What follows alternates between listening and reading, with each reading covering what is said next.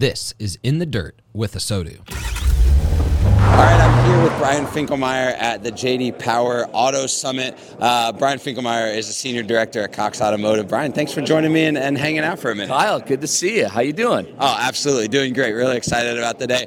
Uh, real quick, I just uh, we're just trying to get an idea of what, like, as you're here at NADA and today JD Power, um, and and obviously with Cox Automotive and, and as a partner, what are you really looking to glean and understand from some of the conversations that are going to be had today? You know, Kyle, I remember a long time ago meeting this really successful dealer, and I was asking about his business. He said, You know, I always try to be a student of the game.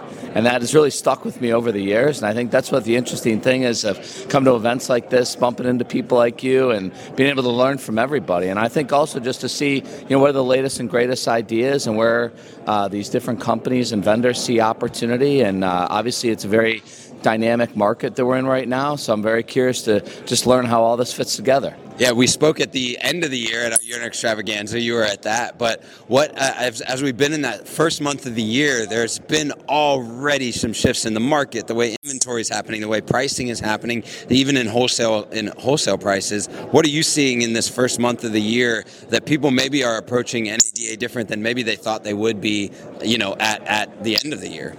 Yeah, so I think you know the big story right now is just in the upper uh, tier of the used car market. The more expensive used cars are definitely depreciating faster, and I think there's a real um, uh, amount of risk there that dealers have. And I think on the flip side, on the new car side of the business, we're beginning to see improved availability and actually seeing a couple new incentives coming around, which we haven't seen those in a while. So uh, yeah, I think it's going to be a great year.